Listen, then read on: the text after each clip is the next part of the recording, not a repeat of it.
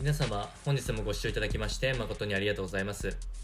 当番組 Good Quality of Life では日々皆様がワクワクして過ごせるような新しいニュースやトピックス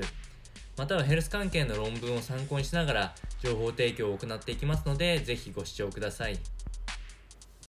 それでは本日のトピックスですが、えー、最新研究の中でも食欲を抑える薬についてのお話について触れたいと思います。えっと、こちらの研究の内容に関しては、アメリカのジョージア大学の研究チームが、あ学術誌に、えー、研究を発表している内容からあ持ってきているものというふうになります。えー、まあ、アメリカなので、あのー、まあ、過食症状を、あの、バカ食いしちゃうようなことと加えて、えー、ジャンキーなフード、ジャンクフードへの衝動っていうのを、えー、防ぐ取り組みについて実験結果が一つありますと。まず食べ過ぎに関する結論としては、この食べ過ぎへの衝動っていうものは脳内神経回路の活性化が要因となっているというところでした。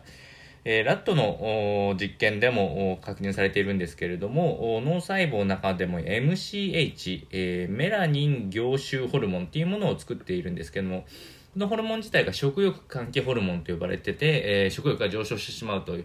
いう効果があるんですけれども、これが活性化してしまうと、えっと、ラットたちも餌に飛びついてしまうというような、そんな結果が出ておりますと。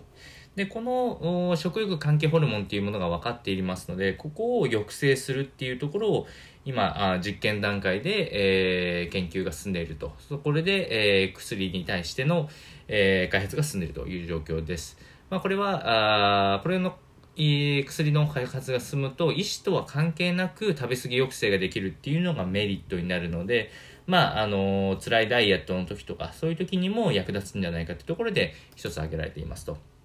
またもう一点メリットがありまして、えー、このノーブル博士がえ、言っているんですけれども、食欲だけでなくて、こちらの薬が開発されると中毒症状やギャンブル、ここの抑制にもつながると。つまり衝動的な行動全般にも、えー、治療の効果があるようなあ方向で今研究が進んでいるというところだったので、えー、最新研究をお伝えいたしました。それでは本日の内容は以上となります。この番組の内容が少しでも面白いな、気になるなと思っていただいた方は、ぜひチャンネル登録をよろしくお願いいたします。それではまた次回の放送でお会いしましょう。本日もご視聴いただきまして誠にありがとうございました。